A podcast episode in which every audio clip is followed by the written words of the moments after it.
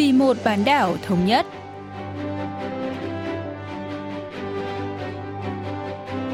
Mỹ Linh xin kính chào quý vị và các bạn. Mời quý vị và các bạn theo dõi chuyên mục Vì một bán đảo thống nhất của Đài Phát thanh Quốc tế Hàn Quốc KBS World Radio.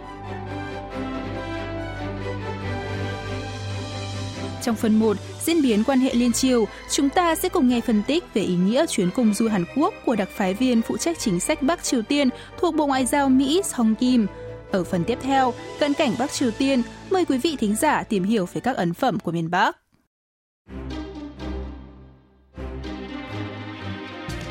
Đặc phái viên phụ trách chính sách Bắc Triều Tiên thuộc Bộ Ngoại giao Mỹ Song Kim đã có chuyến công du Hàn Quốc trong 4 ngày, bắt đầu từ ngày 21 tháng 8, 2 tháng sau chuyến thăm hồi tháng 6 vừa qua. Đặc phái viên Song Kim cho biết, chuyến công du lần này thể hiện lập trường nhất quán của Washington trong việc duy trì hợp tác chặt chẽ với chính phủ Seoul trong tất cả các vấn đề liên quan đến Bình Nhưỡng. Trả lời phỏng vấn của đài phát thanh truyền hình Hàn Quốc KBS, ông Song Kim đã dùng cụm từ bạn bè khi nói về miền Bắc, đồng thời nhấn mạnh nước này không cần lo lắng về các cuộc tập trận chung Hàn Mỹ bởi Mỹ không có ý đồ thù địch với Bắc Triều Tiên. Ngày 23 tháng 8, đặc phái viên Song Kim đã có buổi hội đàm với trưởng đoàn đàm phán hạt nhân Bộ Ngoại giao Hàn Quốc No Kyu-tok, thảo luận về các phương án hợp tác nhằm đạt được tiến triển thực chất trong việc phi hạt nhân hóa và thiết lập hòa bình vĩnh viễn trên bán đảo Hàn Quốc. Sau đây, nhà bình luận chính trị Lee Jong-hun sẽ cho chúng ta biết thêm về thông điệp gửi đến miền Bắc trong cuộc hội đàm lần này. 회담 직후에 우리 측 노규덕 한반도 평화교섭본부장이 좀 설명을 했죠. Ngay sau cuộc hội đàm, trưởng đoàn đàm phán hạt nhân No Kyu-tok giải thích, Seoul và Washington nhất trí sẽ quản lý ổn định tình hình, theo dõi chặt chẽ việc khôi phục các đường dây liên lạc liên triều và cuộc tập trận quân sự chung hàng Mỹ, đồng thời nỗ lực sớm nối lại đối thoại với miền Bắc. Ngoài ra, hai bên cũng thảo luận về việc viện trợ nhân đạo cho Bắc Triều Tiên trong các lĩnh vực y tế, phòng chống bệnh truyền nhiễm, nước uống và vệ sinh, thông qua các tổ chức quốc tế và tổ chức phi chính phủ, cho thấy Seoul và Washington đều muốn tạo động lực để đối thoại với Bình Nhưỡng thông qua hỗ trợ nhân đạo. Về cơ bản, Chính phủ Tổng thống Mỹ Joe Biden muốn giải quyết tất cả vấn đề thông qua đối thoại, kêu gọi miền Bắc không thực hiện các hành động khiêu khích vì các cuộc diễn tập quân sự hàng Mỹ chỉ mang tính chất phòng thủ.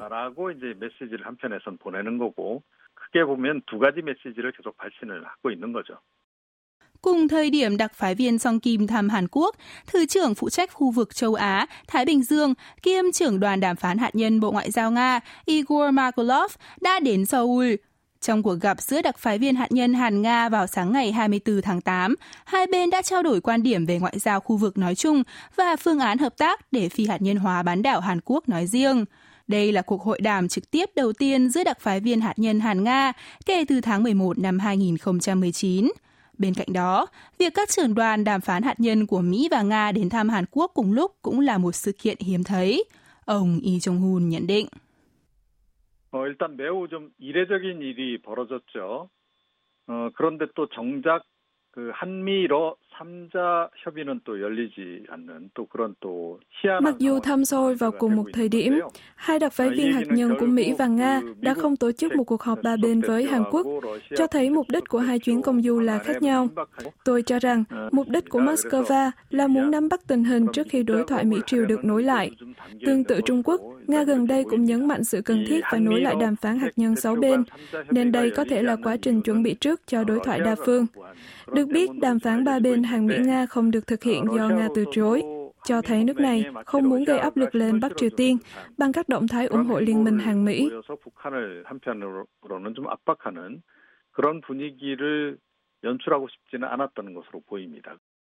Trong một diễn biến khác, báo Lao động, cơ quan ngôn luận của Đảng Lao động Bắc Triều Tiên đưa tin, Chủ tịch Ủy ban Quốc vụ Kim Jong Un đã đến thăm công trường xây dựng chung cư bậc thang dọc theo sông Phổ Thông ở Bình Nhưỡng vào ngày 21 tháng 8 20 ngày kể từ khi ông Kim tham dự và chụp ảnh tại Đại hội Cựu chiến binh toàn quốc. Trước đó, nhiều ý kiến dự đoán Bình Nhưỡng sẽ thực hiện các hành động khiêu khích trong thời gian ông Song Kim thăm Hàn Quốc, tương tự như Phó Chủ tịch Ủy ban tuyên truyền Đảng Lao động Bắc Triều Tiên Kim Yo Jong, em gái Chủ tịch Kim Jong Un, gần đây đã đưa ra các phát ngôn gay gắt chỉ trích cuộc tập trận quân sự chung Hàn Mỹ. Nhà bình luận Yi Jong-hun lý giải. 김정은, 김여정 두 남매의 남매 통치가 지금 이제 자리를 잡아가고 있는 그런 분위기인데 여기에서 김여정 부부장이 악역을 주로 맡는다는 거죠. Trái ngược với vai phản diện của bà Kim Yo-jong, Chủ tịch Kim Jong-un đang thực hiện quá trình thần tượng hóa bản thân khi xây dựng hình tượng một nhà lãnh đạo thân thiện bằng cách đến thăm các khu vực kinh tế và ăn ủi người dân địa phương đang gặp khó khăn. Ngoài mục đích này, động thái đến thăm công trường xây dựng nhà ở gần đây của ông Kim cũng nhằm gửi một thông điệp tới quốc tế rằng Bình Nhưỡng đang tập trung vào các vấn đề đối nội, thay vì thực hiện khiêu khích hạt nhân hoặc tên lửa trong quá trình Hàn Quốc và Mỹ diễn tập quân sự chung, cho thấy nước này cũng không mong muốn bỏ lỡ cơ hội đối thoại. 대화의 끈을 놓치지는 않겠다. 이런 의지를 내비친 것으로 일단 그렇게 보입니다. Trong khi đó, Trung Quốc và Nga đã tổ chức cuộc tập trận chung quy mô lớn mang tên Miền Tây Liên hợp 2021 từ ngày 9 đến ngày 13 tháng 8 với sự tham gia của hơn 10.000 binh lính cùng nhiều máy bay quân sự, pháo và xe tăng. Mặc dù Bắc Kinh giải thích, mục đích của các cuộc tập trận là để bảo vệ an ninh khu vực và ứng phó hiệu quả với các mối đe dọa khủng bố. Song việc nước này và Nga tổ chức tập trận chung thời điểm với cuộc tập trận quân sự Hàn Mỹ đã thu hút sự chú ý. Ông Lee Jong-hun phân tích. 음, 그러니까 한미연합 훈련이 이제는 중국 입장에서도 남의 나라의 일이 아니고 당사자의 일이 지금 돼버렸다는 거예요. Trước tình hình căng thẳng giữa Mỹ và Trung Quốc leo thang tại khu vực eo biển Đài Loan, Bắc Kinh đang muốn thể hiện khả năng quân sự bằng cách lôi kéo Moscow. Đáng chú ý, Trung Quốc và Nga đã thành lập các đơn vị hỗn hợp Trung Nga dưới sự quản lý của một ban chỉ huy chung trong lần tập trận này, một phương thức tương tự với các cuộc tập trận chung hàng Mỹ. Có thể dự đoán Bắc Kinh và Moscow đang có kế hoạch thành lập một liên minh, tương tự như liên minh quân sự hàng Mỹ-Nhật, trong bối cảnh cả Mỹ và Trung Quốc đều đang lôi kéo đồng minh để tạo liên quân quân sự nhằm phô trương sức mạnh. 어, 이런 양상이 지금 이제 전개가 되고 있는 거다. 이렇게 지금 봐야 할 것 같습니다.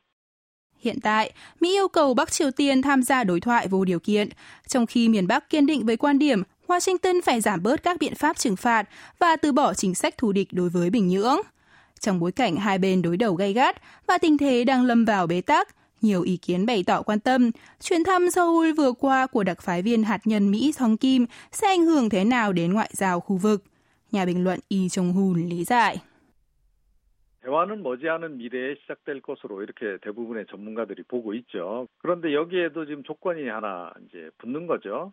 Nhiều chuyên gia dự đoán đối thoại Mỹ-Triều sẽ sớm được nối lại, nhưng với điều kiện tiên quyết là Bắc Triều Tiên phải đồng ý với các chính sách hòa giải mà Hàn Quốc và Mỹ đang chuẩn bị. Nếu Bình Nhưỡng có phản ứng tiêu cực với đề nghị viện trợ nhân đạo được thảo luận trong cuộc họp của đặc phái viên hạt nhân Hàn Mỹ vừa qua, đối thoại Mỹ-Triều có thể tiếp tục bị trì hoãn. Đứng trên lập trường của Chủ tịch Kim Jong-un, miền Bắc cần giành được thế chủ động ngay từ khi bắt đầu đàm phán. Vì vậy, Bắc Triều Tiên chắc hẳn đang đắn đo xem có thể đưa ra chiều bài gì ngoài các hành động khiêu khích. Tương tự, chính phủ Mỹ đang chuẩn bị giải pháp theo giai đoạn cho vấn đề hạt nhân và viện trợ nhân đạo có vẻ sẽ trở thành quân bài đầu tiên của nước này. Tuy nhiên, trong khi Hàn Quốc mong muốn viện trợ số lượng lớn và giảm các lệnh trừng phạt cho miền Bắc, Mỹ lại không đồng ý nới lỏng các biện pháp trừng phạt quốc tế. Nếu không thể tìm ra động lực để xoay chuyển tình trạng bế tắc giữa Bình Nhưỡng và Washington, Seoul sẽ gặp thách thức lớn với vai trò trung gian.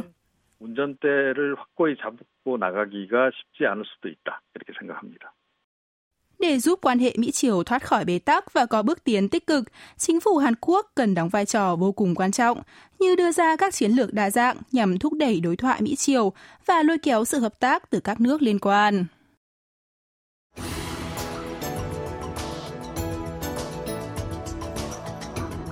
Theo báo cáo về biểu đạt quốc tế năm 2021 Global Express Report do Tổ chức Nhân quyền Quốc tế Article 19, Anh công bố gần đây, Bắc Triều Tiên là nước duy nhất trong 160 quốc gia được khảo sát đạt 0 trên 100 điểm về tự do biểu đạt, đứng chót bảng thế giới và 11 năm liên tiếp xếp ở mức khủng hoảng, in crisis, kể từ năm 2010.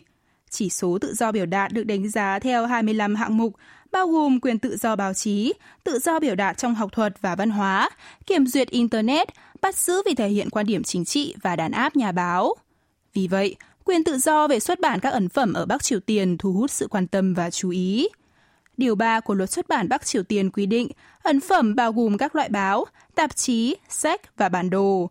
Ở miền Bắc, ngành xuất bản được coi là phương tiện quan trọng để kết nối đảng lao động với người dân, nên có vị thế tương đối cao. Các nhà xuất bản nước này chịu sự quản lý của đảng lao động và các cơ quan khác, đồng thời cũng đảm nhận chuyên môn khác nhau, ví dụ như giáo dục tư tưởng, khoa học công nghệ và quảng bá ra quốc tế. Hôm nay, chúng ta sẽ tìm hiểu về ngành xuất bản của miền Bắc cùng phóng viên chuyên về Bắc Triều Tiên Chang Yong-hun đến từ hãng tin Yonhap. Trước tiên là các nhà xuất bản nổi tiếng của miền Bắc. 아무래도 북한에서 가장 유명한 출판사라고 하면 조선 노동당 출판사라고 할 수 있겠어요. 그러니까는 Nhà xuất bản nổi tiếng nhất ở miền Bắc là nhà xuất bản Đảng Lao động Bắc Triều Tiên, chuyên phát hành các ấn phẩm cần thiết cho hoạt động của Đảng Lao động và các nhà lãnh đạo tối cao. Bên cạnh đó, nhà xuất bản văn học ngoại ngữ có nhiệm vụ dịch sách và tạp chí Bắc Triều Tiên sang các thư tiếng nước ngoài khác nhau, trong đó có tiếng Anh và tiếng Pháp để xuất bản ra nước ngoài. Ngoài ra còn có nhà xuất bản Kim Son, chuyên phát hành sách cho giới trẻ, nhà xuất bản văn học nghệ thuật tổng hợp, chuyên về các ấn phẩm văn học nghệ thuật và nhà xuất bản từ điển bách khoa khoa học tổng hợp, chuyên sản xuất bách khoa toàn thư cùng các ấn phẩm cần thiết cho đời sống.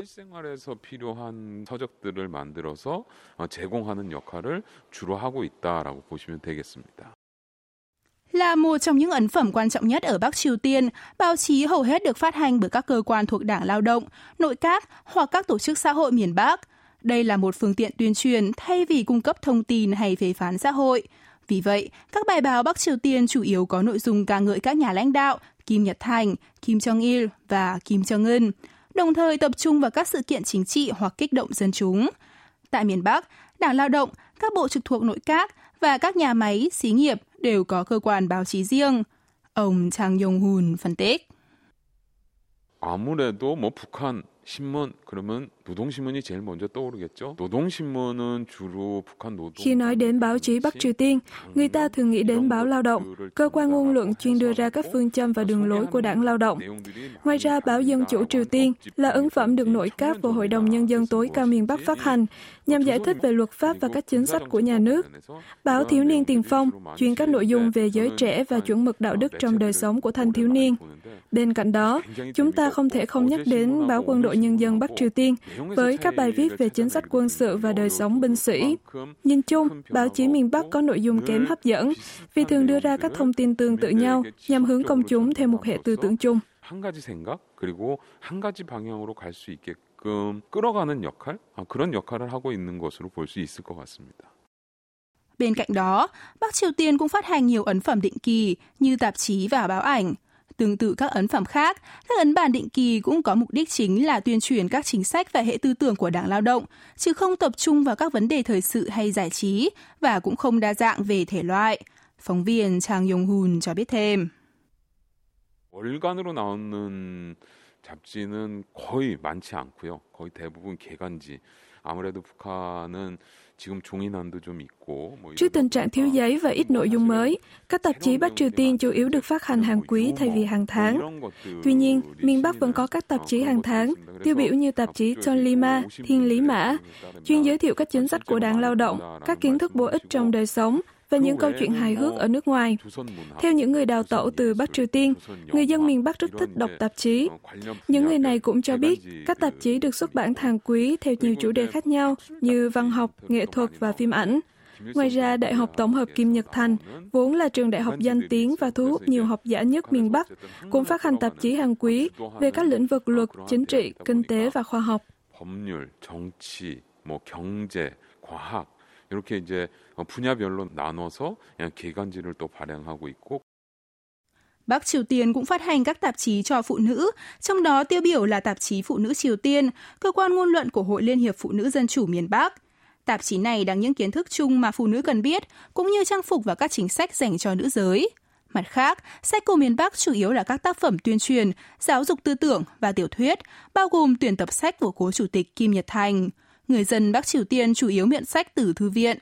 Ông Chang Yong-hun giải thích. 개인들의 선택에 의해서 책을 구매를 하잖아요. 입소문을 타면서 Tại Hàn Quốc, người dân mua sách theo ý thích và một cuốn sách có thể trở thành sách bán chạy nhất nhờ truyền miệng. Ngược lại, tại Bắc Triều Tiên, sách được sáng tác và sản xuất theo khuôn mẫu và phân phát cho người dân. Vì vậy, miền Bắc gần như không có các đầu sách bán chạy nhất theo lựa chọn của độc giả Nếu các nhà chức trách cho rằng một cuốn sách tuân thủ các nguyên tắc và chính sách của đảng lao động, cuốn sách đó sẽ được phân phối cho nhiều tổ chức, cơ quan hơn và được lưu hành rộng rãi hơn. Những nhà văn có tác phẩm hay hoặc được công chúng yêu thích sẽ được trao danh hiệu như anh hùng nhân dân và anh hùng nỗ lực. 소설가들한테 주는 칭호들이 있어요.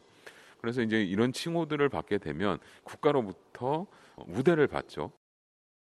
Điều 67 trong Hiến pháp Bắc Triều Tiên quy định công dân có quyền tự do ngôn luận, xuất bản, hội họp, biểu tình và thành lập đoàn thể. Tuy nhiên, trên thực tế, người dân miền Bắc không thể kinh doanh xuất bản tư nhân, đồng thời các ấn phẩm Bắc Triều Tiên đều phải tuân theo sự kiểm duyệt và chỉ đạo của Tổng cục Chỉ đạo xuất bản thuộc Đảng Lao động. Phóng viên Trang Yong-hun nhận định. 일단은 북한에서 개인이 할 수 있는 일은 뭐 출판뿐만 아니라 어떤 일이라도 개인이 하기는 Trong một xã hội với thể chế theo kế hoạch chặt chẽ như Bắc Triều Tiên, các cá nhân không được phép hoạt động kinh doanh tư nhân, trong đó có xuất bản. Các ấn phẩm được phát hành bởi các tổ chức khác nhau, nhưng không có nghĩa là các tổ chức đó có thể phản ánh suy nghĩ và ý kiến riêng. Tổng cục chỉ đạo xuất bản quản lý toàn bộ quy trình xuất bản từ lập kế hoạch đến nội dung và sửa chữa nếu cần. Về cơ bản, tất cả các ấn phẩm của miền Bắc đều do Đảng Lao động và Nhà nước hướng dẫn và chỉ đạo. 북한의 출판은 노동당과 국가의 지도를 받아가면서 이루어지고 있다라고 보시면 되겠습니다. Có thông tin sách điện tử đang trở nên phổ biến tại Bắc Triều Tiên. Tất nhiên, phát triển công nghệ là một việc quan trọng cần làm, nhưng điều miền Bắc cần thay đổi trước tiên chính là văn hóa xuất bản, với đặc trưng là kiểm duyệt và định hướng.